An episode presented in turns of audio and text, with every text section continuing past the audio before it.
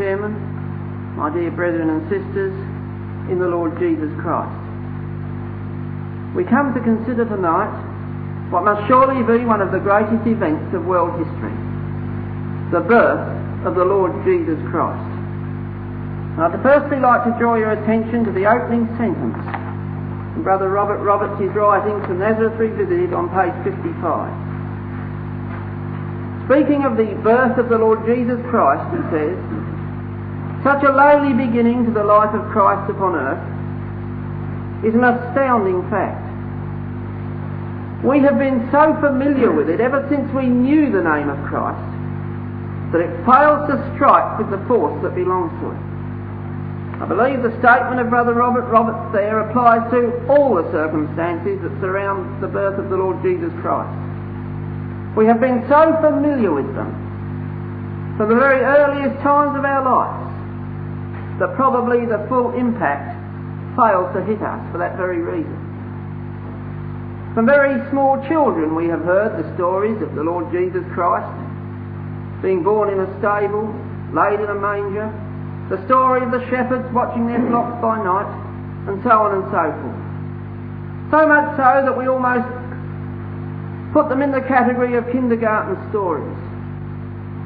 And by so doing, we miss the impact of the astounding things that were wrought in that city of Bethlehem at that particular time.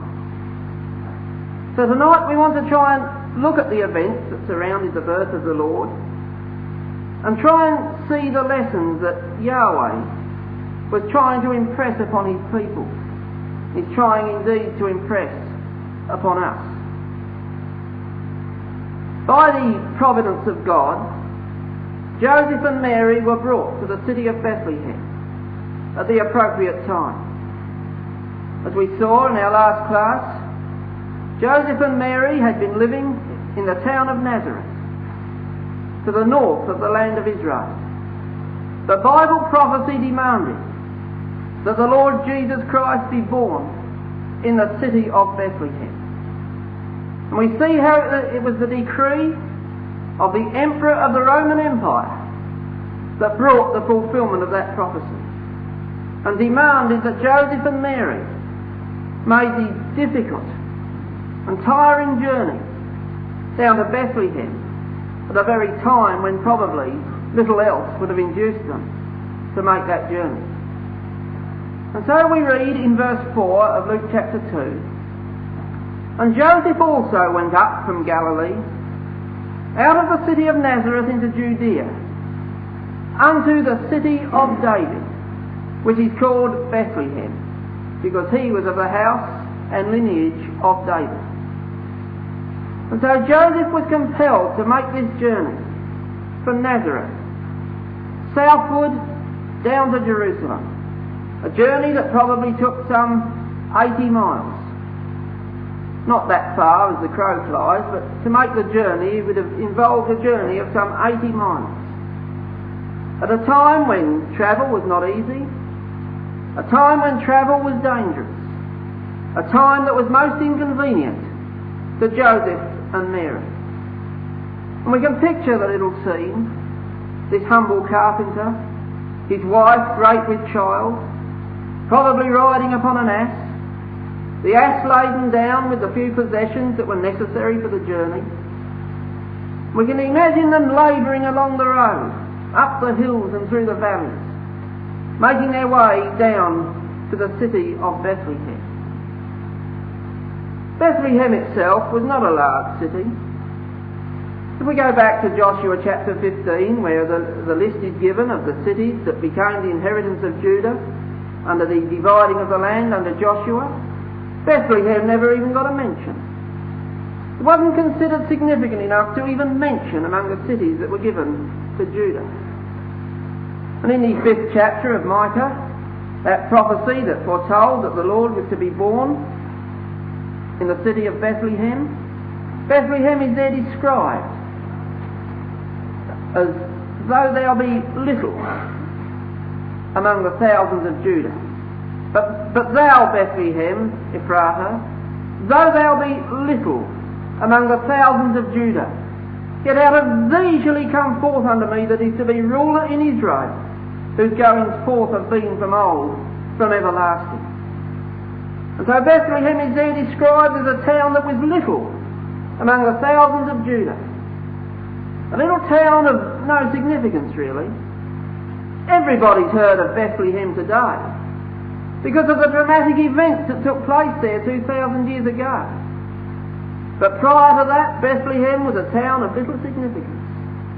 A very beautiful little town, so I believe, and a town in a very fruitful region of the earth. But apart from that, a city of little significance. And like everything else about the birth of the Lord, the very town that was chosen emphasised his humble origin. A town, as we saw last time, of great spiritual significance witnessing the death of Rachel, witnessing the story of, of, of Boaz and Ruth and Naomi, witnessing the birthplace of King David, the place where David had watched his father's sheep. It was, a, it was a town of spiritual significance, but of little significance in any other way. It emphasised the humble origin of our Lord. And so having made this difficult journey, undoubtedly tired and fatigued, Joseph and Mary arrive at the little town of Bethlehem. And we learn that there was no room for them at the inn. You see, people from all over the country were being compelled to travel to the, to the uh, uh, cities of their, of their uh, fathers for the taxi.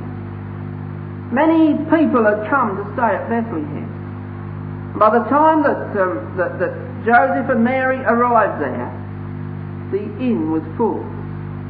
We read in verse 7, uh, at the end of the verse, uh, how she laid him in a manger, because there was no room for them in the inn. They couldn't find a room in the inn at Bethlehem.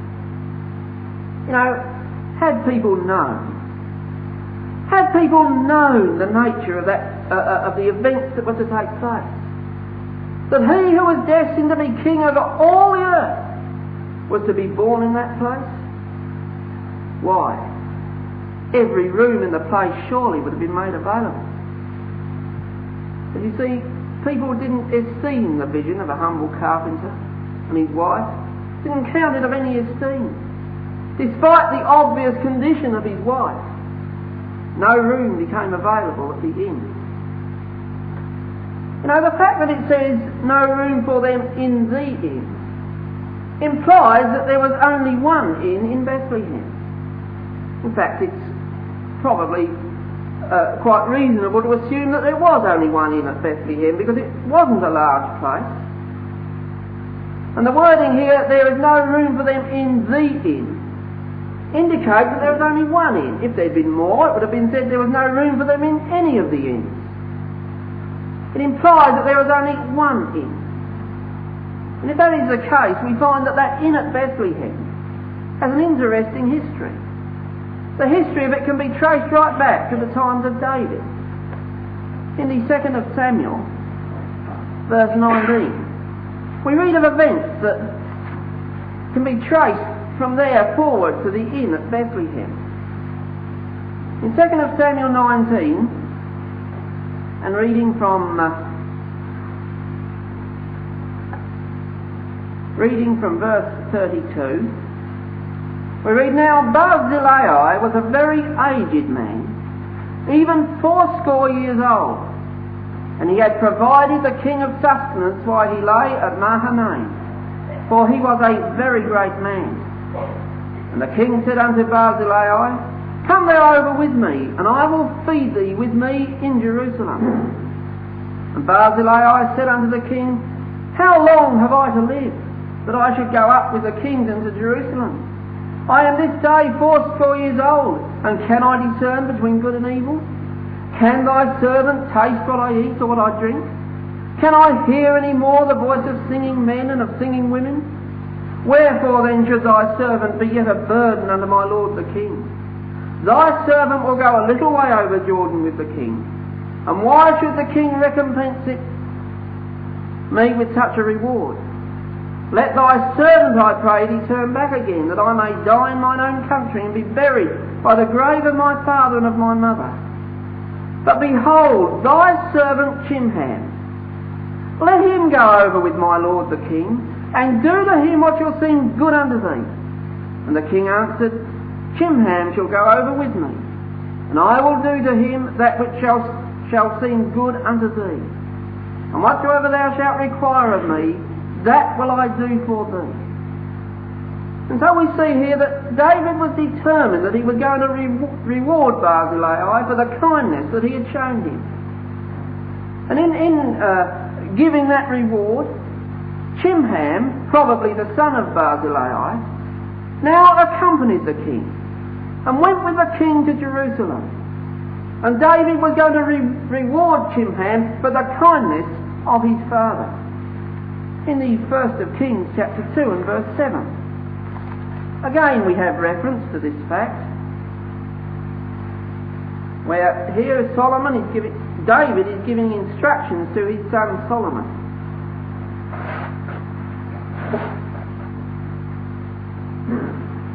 1 Kings chapter 2 and verse 7, David's instructions to Solomon. But show kindness unto the sons of Barzillai the Gileadite, and let them be of those that eat at thy table for so they came to me when I fled because of Absalom, thy brother. And so you see, just before he died, David instructing his son, instructed Solomon that he must show kindness to the sons of Barzillai. Can re- reward for the kindness that Barzillai had shown unto him. When we come over to the prophecy of Jeremiah, we find an interesting little statement. In Jeremiah chapter 41 and verse 17. An interesting little statement. The events of this chapter have little to do, really, with what we're talking about. It was a time when the uh, people in the land of Israel were fleeing from the Chaldeans. It was a time when they were ha- having to get together to make plans to flee down into Egypt. And they brought Jeremiah into their company and sought his advice. And Jeremiah told them that even if they fled to Egypt, the sword of Yahweh would find them out there. But we read in verse 17 here, and they departed and dwelt in the habitation of Chimham, which is by Bethlehem, to go to enter into Egypt. And this was the site that they had chosen to have their little conference, that they might decide what they were going to do. And they came and they, they stayed in the habitation of Chimham. The word habitation there is the word Giruth. Commentators, some say that it refers to a lodging place or an inn or a khan, which was a place where caravans would rest overnight. And from this we learn two things. We learn first of all that Chimham, the son of Barzillai, although he was a Gileadite, had a possession which is by Bethlehem. And it seems that the King David gave Chimham an inheritance by Bethlehem, probably part of his own possessions in that city. So, in, as a reward for the kindness that Barzillai had shown to him, he gave this piece of ground at Bethlehem to Chimham, the, probably the son of, of Barzillai. And we find that here in the days of Jeremiah, there was a lodging place or an inn upon that piece of land. That would have been the inn at Bethlehem.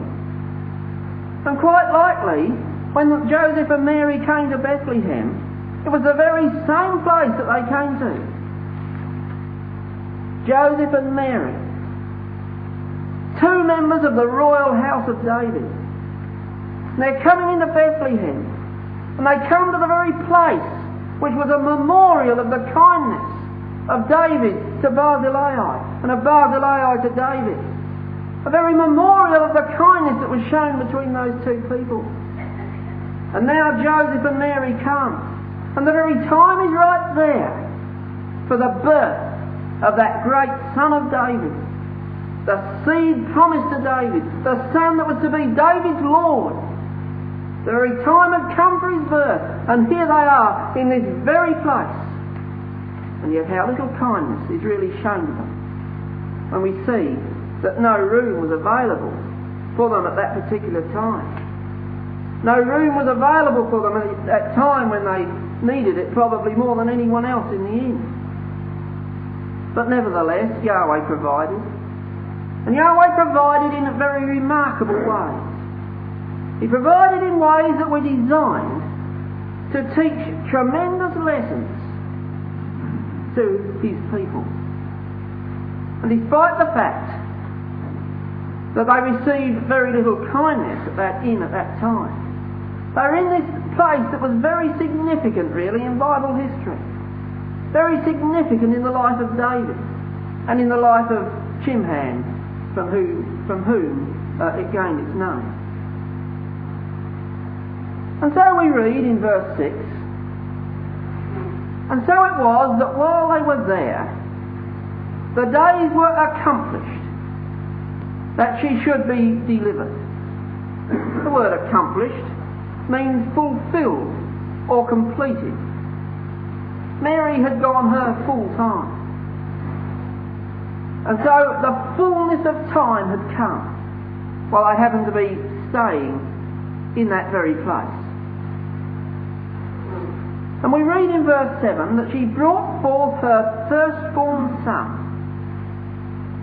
She brought forth her firstborn son. He was her firstborn son because, of course, we know. She gave birth to other sons afterwards. Four sons are named, and we're told that the Lord had sisters also, so at least two daughters must have been born too. But the Lord Jesus was her firstborn son And we read that she wrapped him in swaddling clothes and laid him in a manger. The word swaddling clothes, the word really just means to swathe or to wrap. So she wrapped him up in, in, in the clothes that she had brought with her on the journey from Nazareth. You see, notice the words of verse 7 though. She brought forth her son and wrapped him in swaddling clothes and laid him in a manger. You see, Mary had no nurse to attend unto her. The implications of that verse were that she did it herself. In the humble circumstances into which she'd been brought, there was no nurse, there was no uh, medical uh, uh, attendance there at the birth. But she brought forth her firstborn son and she wrapped him up and she laid him in the most convenient place that she could find. A place where he would be safe. In a manger that was there in the stable in which they were camping on that particular night. In the 16th chapter of Ezekiel, we learn that this was the custom in Jewish times to wrap up the child in this manner. And here we have Yahweh speaking to, uh, to, to, to Jerusalem. In verse 3 we read, And say, Thus saith Adonai Yahweh unto Jerusalem, Thy birth and thy nativity is of the land of Canaan. Thy father was an Amorite, thy mother an Hittite. And as for thy nativity, in the day thou wast born, thy navel was not cut, neither wast thou washed in water to supple thee. Thou wast not salted at all, nor swaddled at all. And there in that verse mention is made to the normal treatment that the child received at birth. Shows that they were washed, they were rubbed in salt, and they were wrapped up in clothes. We see here from verse 7 of Luke chapter 2 that Mary followed that custom and she wrapped her son up in swaddling clothes, or she swathed him, or she wrapped him up, and she laid him in a manger. The manger being the most convenient place she could find him. A manger, the word manger, it means a crib, so it can apply also to the stall in which the animal was kept. It is used in that way in a later chapter in the Gospel of Luke. But here it obviously, I believe, refers to the crib the very place in which the animals were fed. I'd like to read the rest of that quotation from Brother Robert Roberts in Nazareth Revisited. He says, a lowlier birth it would be impossible to imagine. Parents lowly, though of noble descent, and forced for the moment into the lowliest position in the city of their kindred, to third with the ox and the mule, which have no understanding. In circumstances offensive to every delicate sensibility, and repugnant to the most rudimentary sense of self-respect. What are we to think about? It is surely easy to read the lesson. Christ, the highest, began the humblest. God has chosen the weak things of this world to confound the mighty. This mode of operation will not cease to be exemplified till God's own glorious power becomes visibly, visibly incorporated and manifest in the vessels of his choice. Who among us then need weary or be ashamed of the humbling circumstances meanwhile associated with the truth? It is natural to be ashamed of them, but reason forbids. Who among us can wisely seek the great and honourable things of the present world? It is natural to seek them, but wisdom says, Be content with food and raiment. Be not conformed to the world, Pass the time of your sojourning in fear.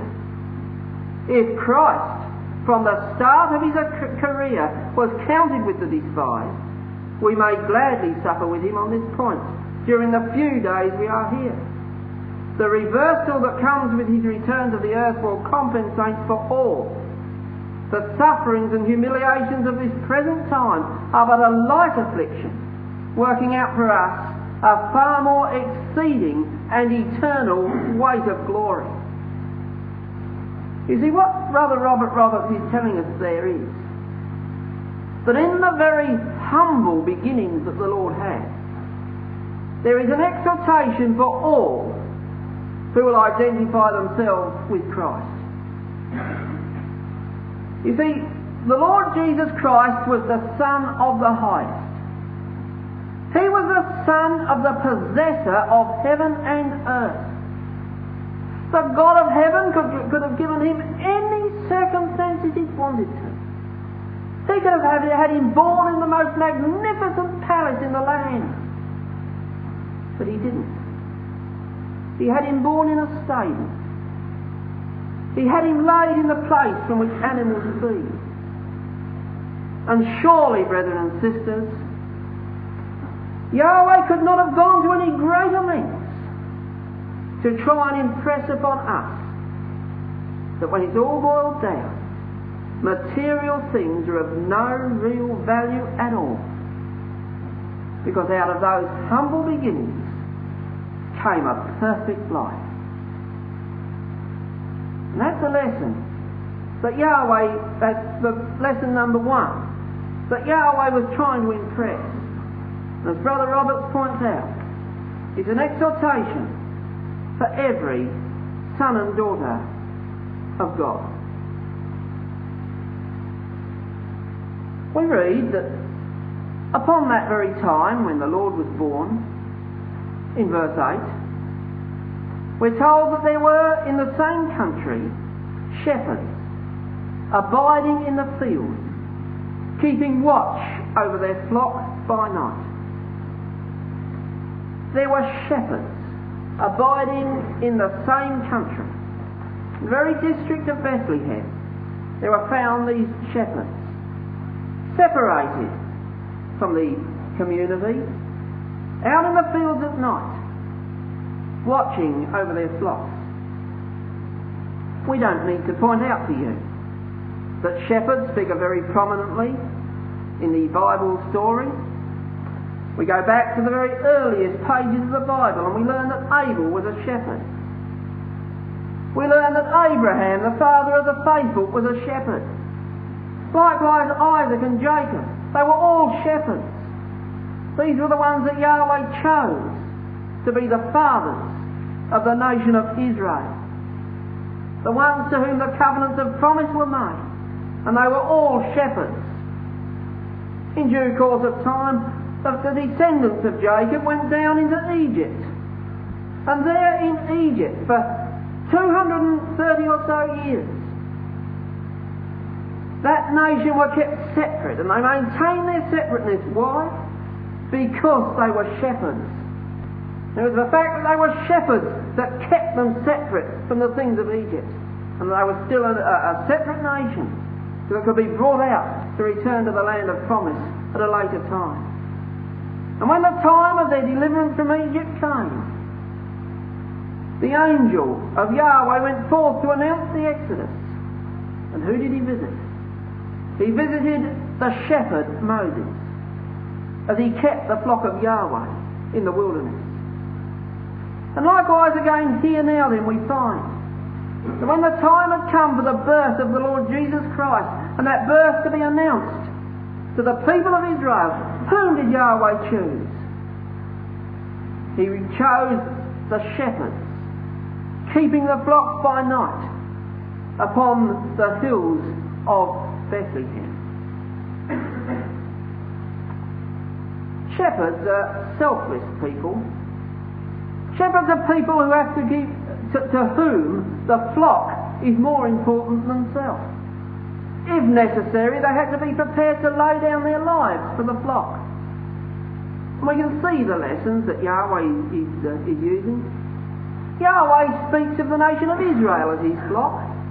He speaks of the ecclesia as his flock. And he has appointed shepherds to watch over his ecclesia. And he appointed shepherds to watch over the nation of Israel. And that little picture that we can construct in our minds of that night at Bethlehem. Would have been a night in the summer months, probably a cloudless sky, with the stars brightly shining forth in the sky. And there's this little group of men out in the fields, away from the comforts of their homes, separated from those who were preoccupied in their own affairs, and they're out there in the fields watching over the flocks, protecting, leading, feeding the flocks. Their lives were, were involved with those sheep as they're out there keeping the flocks. But these were no ordinary shepherds. These shepherds were faithful men. We can say that with every confidence. Because to who else would Yahweh have sent his angel to announce the birth of the Lord Jesus Christ? Would he have chosen men indifferent to the things of God? Would he have chosen shepherds who couldn't care less whether the Messiah was born or not? Would he have chosen men who were ignorant of the divine purpose? Of course he wouldn't. Here was a little group of men waiting for the consolation of Israel. Here was a little group of men waiting for the time when the Messiah would be manifest uh, and, and that uh, deliverance could be wrought for Israel. And here was a little group of men watching over the flock by night. And that little picture, brothers and sisters, is a, is a picture of what the whole nation of Israel should have been. It's a picture of what the ecclesia of God should have been down through the ages. It's a little picture that the Lord wants to find upon the earth when He comes at His second coming.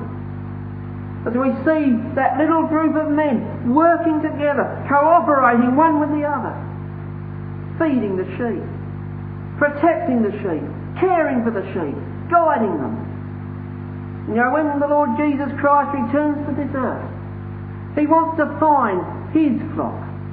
He wants to find His ecclesia gathered together, separated from the world. He wants to find faithful shepherds watching over those sheep, caring for them, protecting them, feeding them in the darkness of the night. You see, and there in verse 8 we have that little picture of Yahweh's ecclesia. What Israel should have been, what we should be now.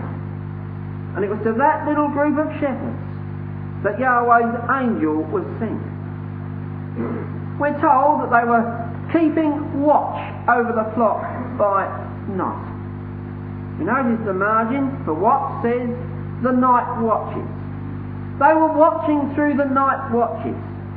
There's probably a little group of men there taking it in turns to watch over those sheep for a, for a period of time. We don't know how many shepherds there were. It's not really important. But there was a little group of men cooperating together, working together, protecting that, that little flock of sheep by night. You see, and they were faithful men. Men waiting for the consolation of Israel. And in verse 9 we read, And lo, the angel of the Lord came upon them, and the glory of the Lord shone round about them. The angel of the Lord came upon them. The word came upon mean literally stood beside. It implies that suddenly and unexpectedly that little group found that there was an extra one to their number. You see, the, the word is used, the same word uh, translated there, came upon them, is used in Luke chapter 21. Luke chapter 21 and verse 34. Where the Lord says, speaking to us, He says, Take heed to yourselves, lest at any time your hearts be overcharged with surfeiting and drunkenness, and the cares of this life, so that day come upon you unawares. Suddenly, without expecting it, without any warning, you find yourself in this, in this uh, uh, set of circumstances, and the day comes unexpectedly upon you. There's the word used, come upon them. It's used again in uh, Luke chapter 24 and verse 4. And it came to pass, as they were much perplexed uh, thereabout, behold, two men stood by them in shining garments. And here again it's used to refer to the uh, uh, sudden presence of angels. Unexpectedly. People were occupied in, in the uh, where the Lord's body was and so forth. And then suddenly there's two men standing beside them in shining garments. The Apostle Paul uses the word in 1 Thessalonians chapter 5.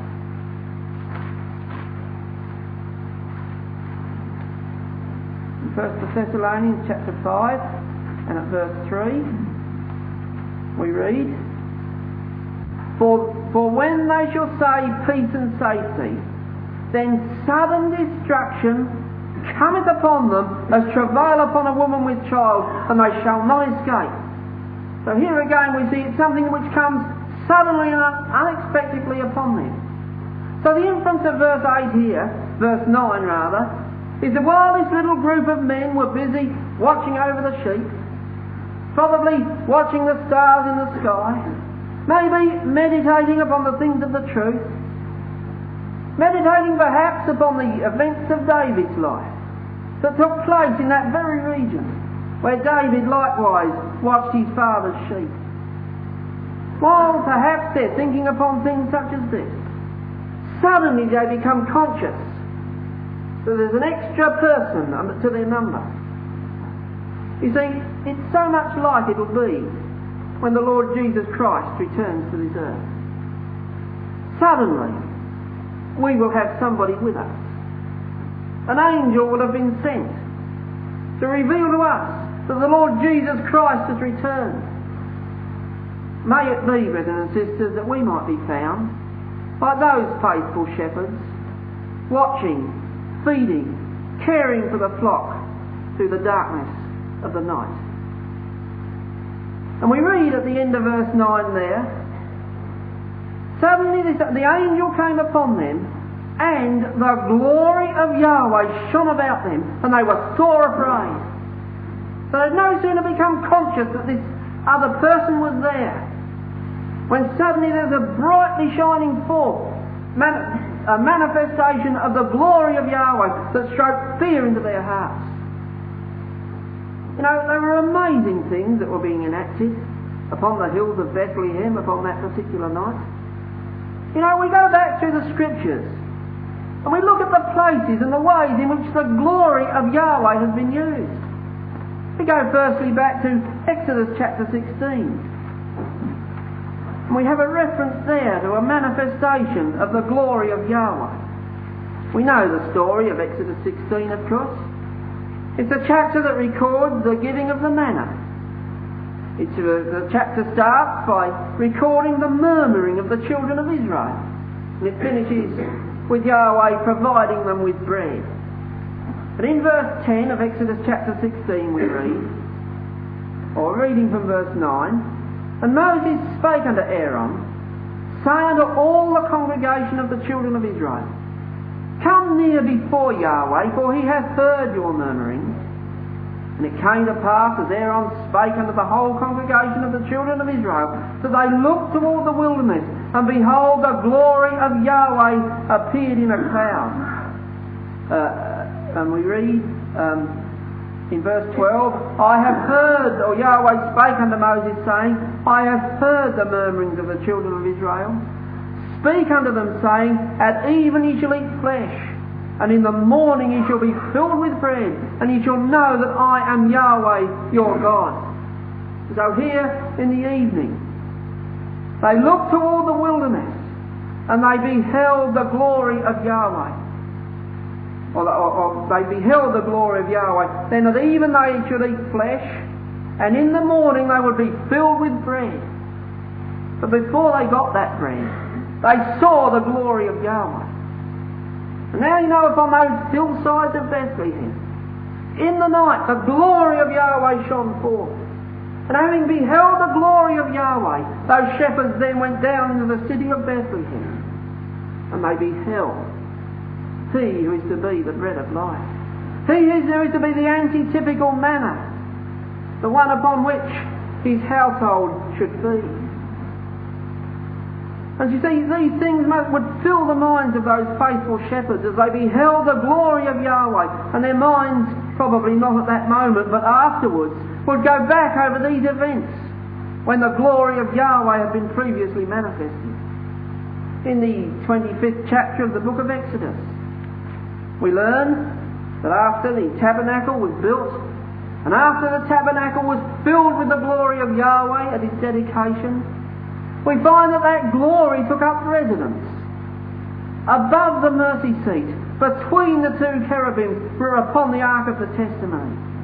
We read in Exodus 25 uh, and at verse 22, And there I will meet with thee and I will commune with thee from above the mercy seat, from between the two cherubim which are upon the ark of the testimony, of all things which I will give thee in commandment unto the children of Israel. And it was there above the mercy seat, between the cherubim, that the glory of Yahweh took up residence. And there was the meeting place between God and Israel. And he was to commune with Moses from off that mercy seat. You know, now to the shepherds. The glory of Yahweh was manifested. And we read in John chapter 1 and verse 14 of the Lord Jesus Christ that the Word was made flesh and tabernacled, as the word dwelt means, and tabernacled among us. And we beheld His glory, even as the glory of the only begotten of the Father, full of grace and truth. And in that little babe that was born in Bethlehem on that night, there was the antitypical mercy seat. There was that man through whom Yahweh would meet with his people.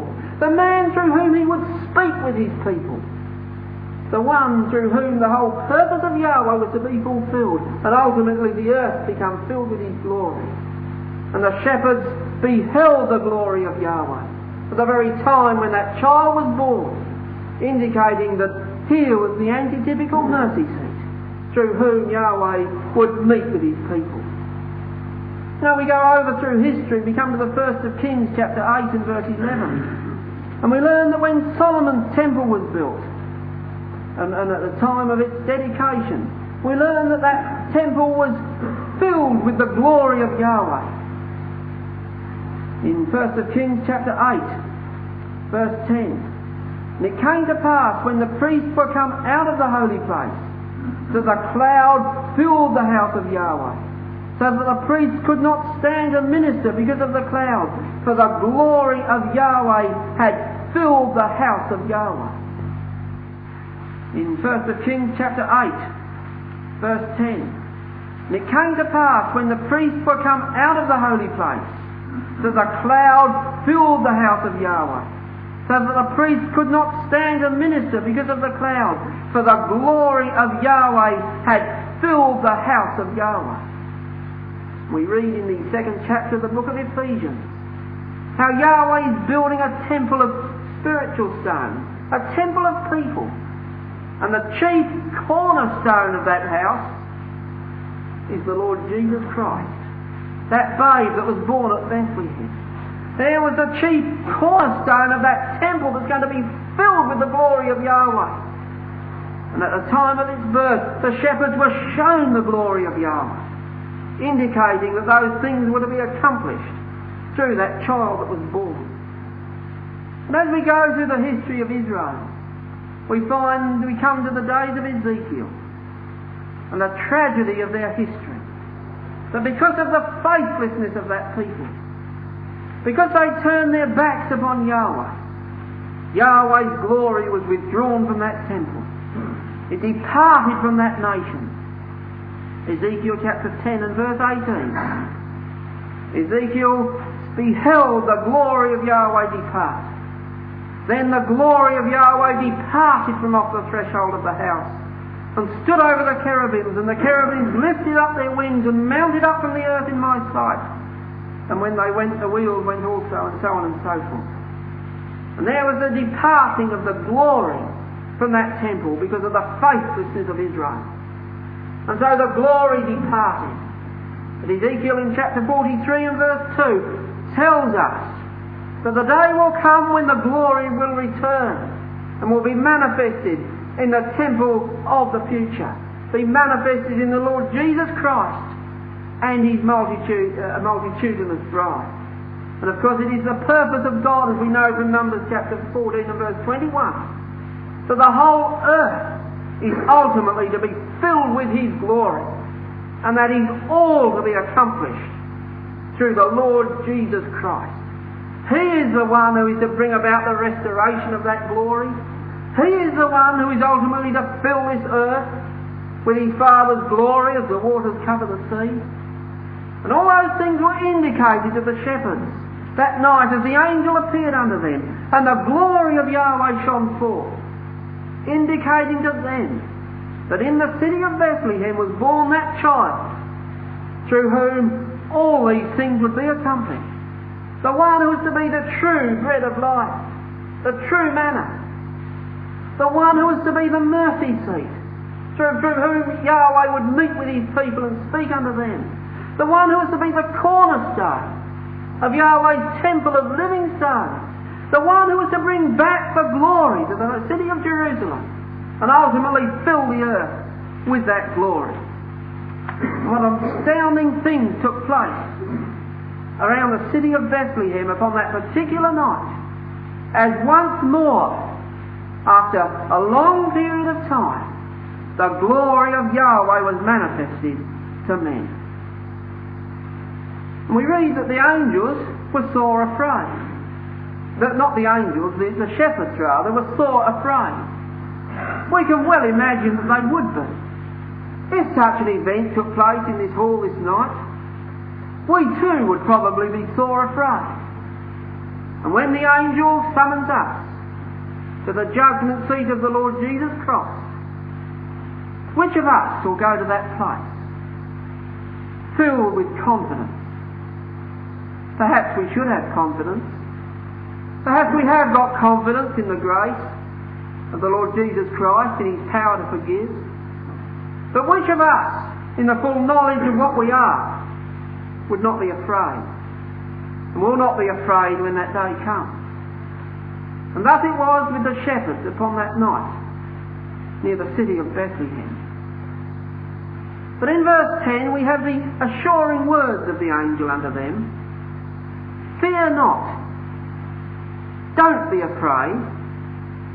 Because you see, of all the people of that nation, these men have been separated out by the grace of Almighty God to receive the revelation of the mighty things that were being done. And so the angel said, Fear not. For behold, I bring you good tidings of great joy, which will be for all people. Glad tidings, glad tidings. He brought the gospel. Good news. Literally the word should read, glad tidings which will be a great joy to all the people. Is he not just Jews. Not just the people of Israel. But it was to bring great joy to all the people. You see, and Luke is, is um, writing from the aspect of, of, of the man. He's writing to, to Greeks. He's impressing here that the work of Christ is for all people, not just Jews. And the glad tidings that the angel was to bring was such that they would bring great joy to all people. Because through that child that was born, uh, they would be able to be brought into a right and an acceptable relationship with Yahweh and could one day manifest the glory of God in this earth. And so in verse 11, the angel delivers the glad tidings, which are a great joy to all people. It is for unto you is born this day in the city of David a Saviour which is Christ the Lord. Note the words of verse 11 first of all. For unto you is born. It echoes Isaiah chapter 9 and verse 6. Words that are well known to most of us. Isaiah chapter 9 and verse 6.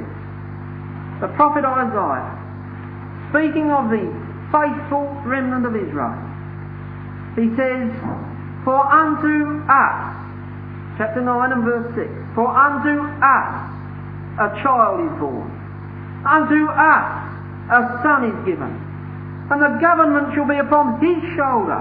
His name shall be called Wonderful Counselor, the Mighty God, or El Gibor, the Everlasting Father, or the Father of the Age, the Prince of Peace. Of the increase of his government and peace there shall be no end upon the throne of David and upon his kingdom to order it and to establish it with judgment and with justice from henceforth even forever. The zeal of Yahweh of armies will perform this. See in verse 6, For unto us a child is born, unto us a son is given. And now the angel says to this little group of faithful shepherds, Unto you is born this day.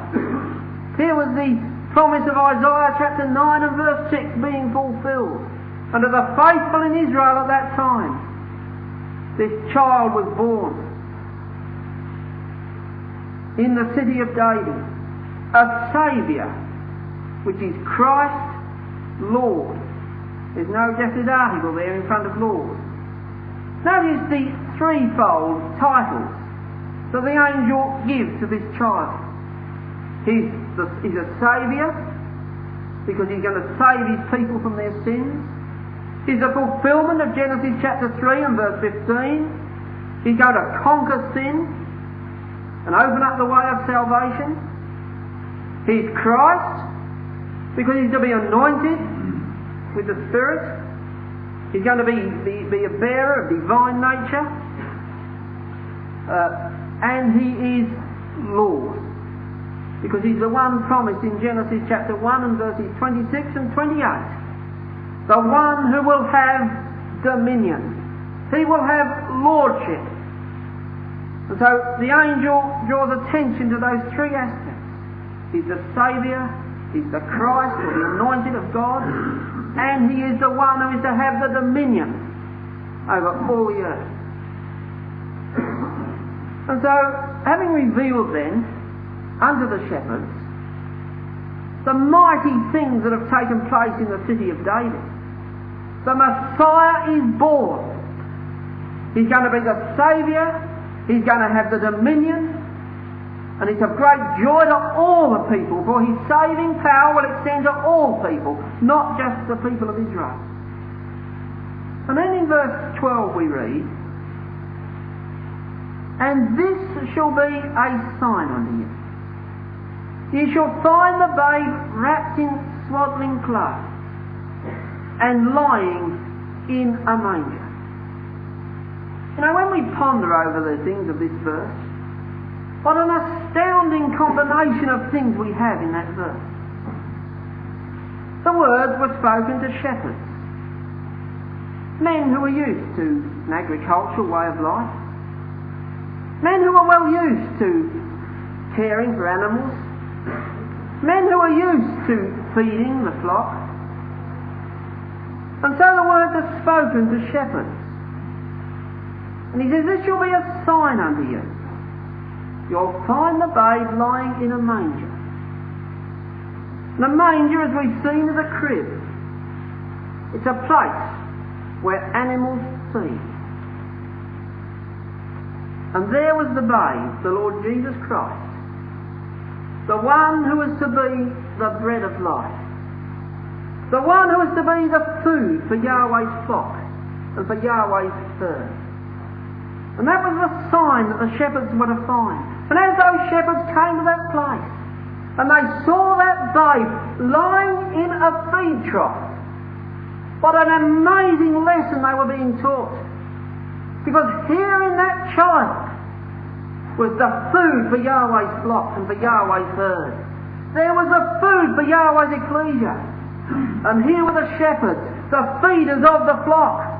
And what a lesson Yahweh was endeavouring to impress upon those men at that time. Here's the food you're going to have to administer to the flock. Here's the one that's going to feed and to be food and sustenance for the flock. And Yahweh was directing the attention of those shepherds to this fact. And what an amazing sign it was when we stop and ponder it. Because there, in the life of the Lord Jesus Christ, is the bread upon which every one of us should be feeding. And there he is, displayed unto us, lying in that very place from which the animals would feed. And there was the food for Yahweh's ecclesia. Indeed, it were astounding things that were happening around the city of Bethlehem at that particular time. We can see that not only were they very humble circumstances that are an exhortation to every one of us, but the very circumstances of that birth, the very circumstances that surrounded it, are showing us the ways in which we can identify with Him by feeding upon the example that He has set, by feeding upon his, Him as the bread of life, that we might be built up and strengthened and sustained in the service of Almighty God. And so the angel revealed to these shepherds that the Messiah had been born. He gave them the sign that they'd find him lying in a manger. And then in verse 13, suddenly, there was with the angel a multitude of the heavenly host, praising God and saying, Glory to God in the highest, and on earth peace, goodwill toward men. And so suddenly now, they're not only confronted with one angel that's telling them astounding things, but their eyes are open now. And they see the host of heaven. They see a multitude of angels now rejoicing together over the things that have been done in that city that night. Those angels are rejoicing and they're praising God for the things that have been accomplished. And what an amazing thing that is. You know, we read in the Word of God of another occasion where the angels of God rejoiced. We read of that in the book of Job. In Job chapter 38.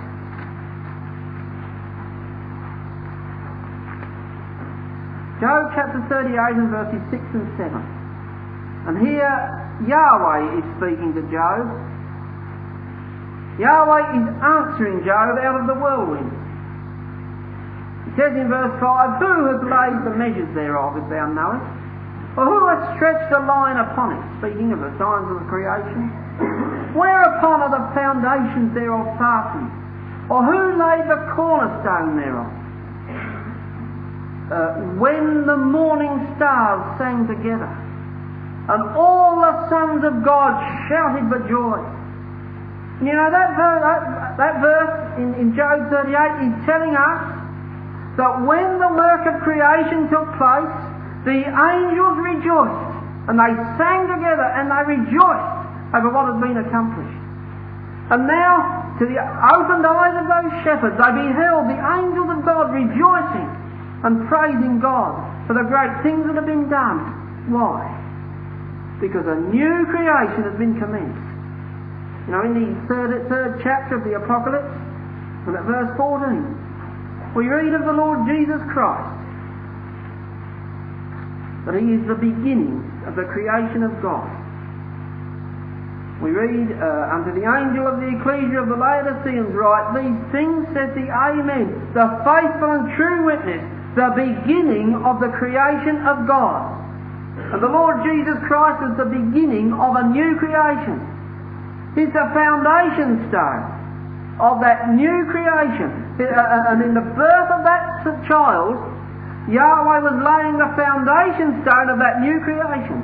And just as when the foundations of this Adamic creation were laid, the angels of God rejoiced and sang together, so it was revealed to the angels now, revealed to the shepherds now, that the angels were rejoicing and singing together because of that which Yahweh was accomplishing, because he was laying the foundation of a new creation, that new creation that will ultimately fill this earth with glory. And the eyes of those angels witnessed this. They witnessed the angels of God rejoicing together and singing praises unto the Most High because of what He had done. And indicating to them that here was the beginning of a new creation. And that new creation, brethren and sisters, must be taking place in every one of us. In Paul's epistle to the Galatians, at chapter 6, at verse 15, we read of these things.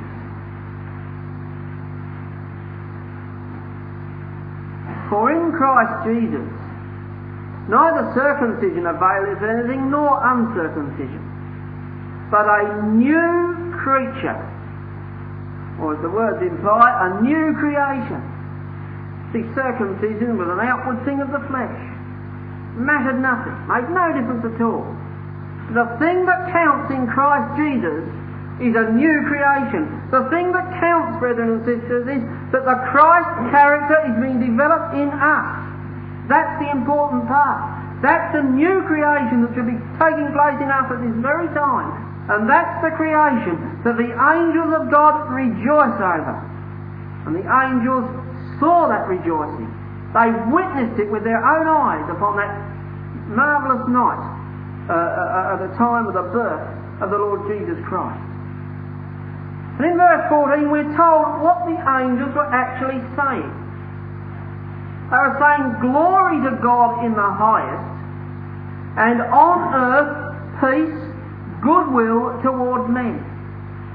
The angels, first of all, were attributing glory to God in the highest, because this was His work. This was a child of His providing. It was His work, and so they directed the glory to Him.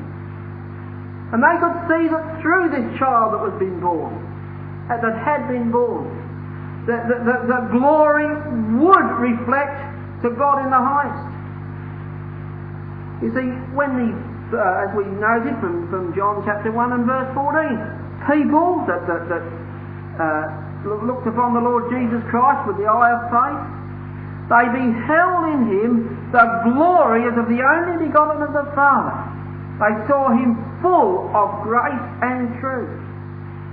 So there, in that sense, the moral glory of Yahweh was demonstrated to people on earth.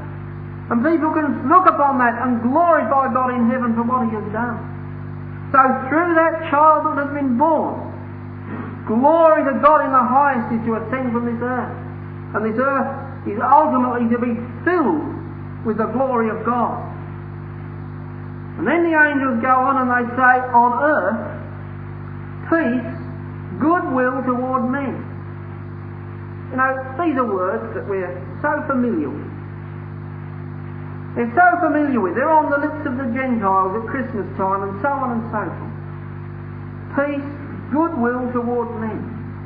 You know, those words don't really convey perhaps the significance of what the angels really said originally. The Revised Standard Version seems to be a more literal translation of those words. It renders it in this way Glory to God in the highest, and on earth peace among men with whom he is pleased. That's the more literal meaning of those words. On earth, peace among men with whom he is well pleased. You see, the goodwill toward men is a goodwill that comes forth from Yahweh.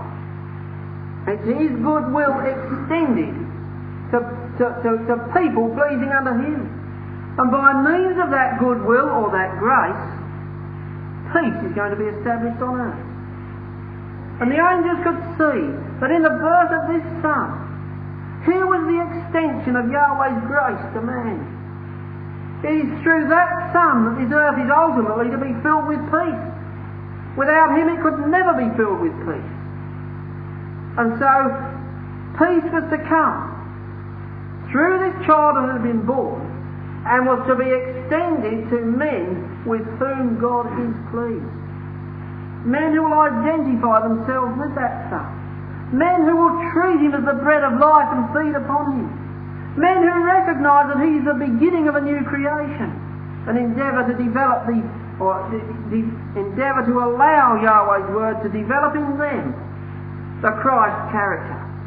Those are the people in whom God is pleased, and those are the people that will delight themselves in the abundance of peace when this earth is filled with the glory of God through the work of the Lord Jesus Christ.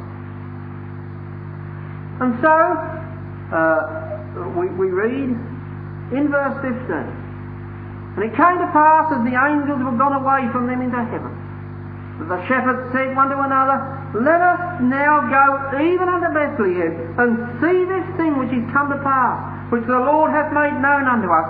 And they came with haste, and found Mary and Joseph and the babe lying in a manger. So the shepherds wasted no time. They'd had this amazing vision of angels rejoicing. And now they're moved and they say, well, let's go down to Bethlehem and see these amazing things that are taking place. And with haste, they left everything they had. They left it and with haste, they went down into Bethlehem and they found Mary and Joseph. You see, they'd merely been told by the angel that they'd find him in swaddling clothes and lying in a manger. There may have been many mangers in a town like Bethlehem, in the middle of an agricultural region. They had to seek out the manger and find it. But we're told in verse 16 that they found Mary and Joseph and the babe lying in a manger. And they found it exactly as the angel had revealed. There was he who was to be the bread of life, lying in that very place where the animals would come to feed. And they were, and they beheld this with their very eyes. They were being shown that if they were to be shepherds of Yahweh's flock, there was the food upon which they must feed them. And so we read in verse 17, and when they had seen it, they made known abroad the saying which was told them concerning this child. It's an amazing way in which Yahweh works. You see, the circumstances of that particular time had not only brought Mary and Joseph down to Bethlehem, it had brought people from all parts of that land of Bethlehem.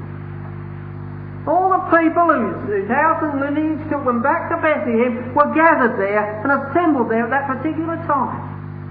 And now suddenly this time, now there's shepherds in the town saying astounding things about things that were happening visions of angels, uh, uh, and so on and so forth. And the shepherds were making these things known now. we're told that they made it known abroad.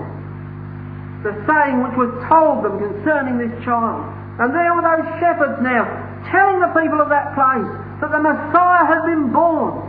That he was there in that very city at that time. That the, angels had revealed it to them, and so on and so forth. You see, in a few days, many of those people were going to go back again to all parts of that land. And so Yahweh was making it known, you see. He was having that message taken throughout the length and breadth of that land. So that some 30 years later, perhaps, there may be people who've been prepared to accept his son and identify themselves with him. But we read in verse 18, and all those that heard it wondered at those things which were told them by the shepherds. They wondered at it.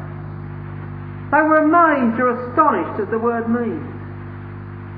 They were absolutely amazed at the things that the shepherds said.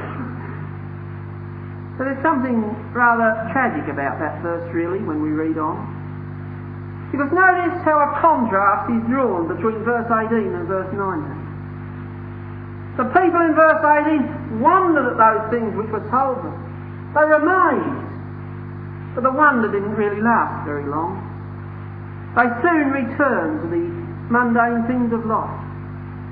Because the verse 19 draws a contrast. But Mary kept all these things and pondered them in her heart.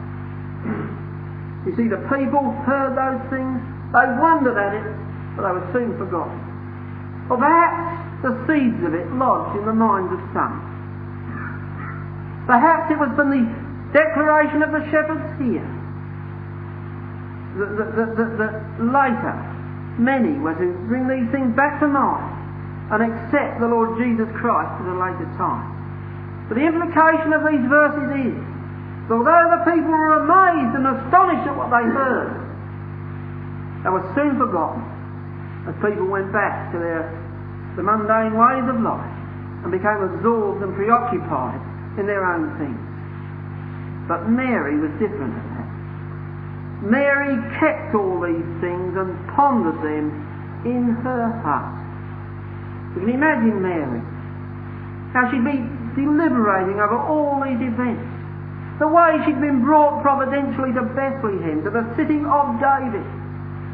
The way the circumstances had demanded that she lay her child in a manger.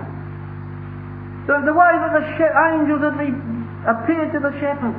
That the shepherds had seen the glory of Yahweh. That the shepherds had, had, had witnessed the rejoicing of the angels. She remembered all these things and she pieced them all together in her mind. And she tried to put together a picture of those mighty things that to be accomplished through the Son that she had born. Mary, as we have seen in the previous chapter, is a type of the ecclesia of God. And may it be, brethren and sisters, that we might follow the example of Mary. That we be not like the crowd at Bethlehem, that were amazed at the marvellous things but soon forgot them. Let us be like Mary. Let us endeavour to keep these things in our hearts, to ponder them and to piece them together. And so we read in verse 20 that the shepherds returned, glorifying and praising God for all the things that they had heard and seen as it was told unto them. So exactly as the angels had revealed it, so they found it down in the city of Bethlehem. And they returned to their, to their flocks upon the hillside, glorifying and praising God for all the things that they had seen and heard. Indeed, it would have been a night that was not soon forgotten by those shepherds. And what wonderful lessons they had been shown. They had been shown that here in this child was the one through whom the glory was to be manifested and would ultimately fill this earth had been shown that, that, that, that, that child was the foundation stone of a new creation to uh, which the angels were rejoicing. They had been shown, brothers and sisters, that if they were to be shepherds of Yahweh's flock, they must minister the food of the Lord Jesus Christ to his sheep.